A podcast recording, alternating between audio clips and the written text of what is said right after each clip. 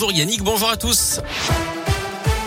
On commence par vos conditions de circulation dans la région. C'est compliqué autour de Saint-Etienne sur la soixante-douze pour rejoindre la Nationale quatre-vingt-huit en direction du Puy-en-Velay sur deux à trois kilomètres du monde également. Différentes entrées de Lyon actuellement. À la une, la reprise de l'offensive russe en Ukraine. Le centre de Kharkiv, la deuxième ville du pays, a été bombardée ce matin après les premiers pour parler hier. Un convoi militaire russe de soixante kilomètres de long a également été aperçu en direction de Kiev. Ce matin, la France hausse le ton. Nous allons provoquer l'effondrement de l'économie russe, promet Bruno Le Maire. Le peuple russe en paiera aussi les conséquences, dit le ministre de l'économie. Un autre train de sanctions est en cours d'examen alors qu'on en est au sixième jour de guerre. Ce qui change ce mardi premier mars, les cantines, les restos et les restaurants d'entreprise doivent désormais indiquer l'origine de toutes les viandes, plus seulement du bœuf. Le contrat engagement jeune entre en vigueur ce mardi. Il concerne les jeunes âgés de seize à vingt-cinq ans sans formation ni emploi. Le plafond des tickets resto à trente-huit euros est lui prolongé jusqu'au trente juin. Le prix des paquets de cigarettes augmente dix pour cent de plus pour certaines marques.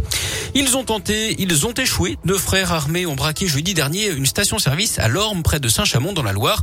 En vain, puisqu'ils sont repartis les mains vides. D'après Le Progrès, ils ont été interpellés quelques minutes plus tard, alors qu'ils s'étaient réfugiés dans leur appartement. Sur place, les policiers ont retrouvé plusieurs armes, dont des répliques de Kalachnikov. Les suspects ont été présentés au parquet samedi matin. L'un a été placé sous contrôle judiciaire, le second incarcéré dans l'attente du jugement qui doit avoir lieu demain. Ils seront poursuivis pour tentative de vol à main armée, de tentative de violence volontaire en réunion. Un incendie dans l'Ain. Hier, un feu de forêt qui s'est déclaré à Colomieu. cinq hectares sont partis en fumée. C'est un avion de tourisme qui a donné l'alerte dans l'après-midi. Le feu a été stoppé par les pompiers. Les origines de l'incendie sont pour l'instant inconnues. Autre incendie dans un centre de rétention administrative à Lyon-Saint-Exupéry. Hier, vers dix-huit heures, quatre personnes ont été intoxiquées par les fumées. Deux d'entre elles sont dans un état grave et ont été hospitalisées, mais leurs jours ne sont pas en danger. Une enquête est en cours pour déterminer les circonstances du sinistre. Il pourrait être d'origine volontaire. L'intervention en tout cas a mobilisé plus de quatre-vingt-dix pompiers et une quarantaine d'engins. Trois personnes soupçonnées d'avoir mis le feu à des draps ont été placées en garde à vue. Il avait pulvérisé le pare-brise et la lunette arrière de la voiture d'une retraitée, son ex-compagne, à Champ, dans le Puy-de-Dôme, vendredi dernier. Un homme de soixante-douze ans a été condamné à vingt-sept mois de prison ferme hier d'après La Montagne. Il avait attaqué le véhicule à coups de Merlin, un outil à mi-chemin entre la masse et la hache.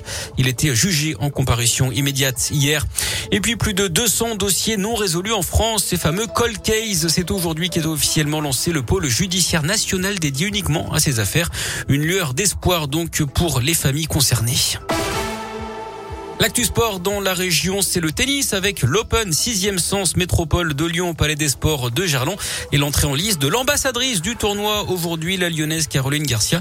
Elle affronte la tête de série numéro un et vingt-neuvième joueuse mondiale, l'italienne Camilla Giorgi. Ce ne sera pas avant quinze heures trente. On suivra également les performances de Kristina Mladenovic et d'Océane Dodin côté français.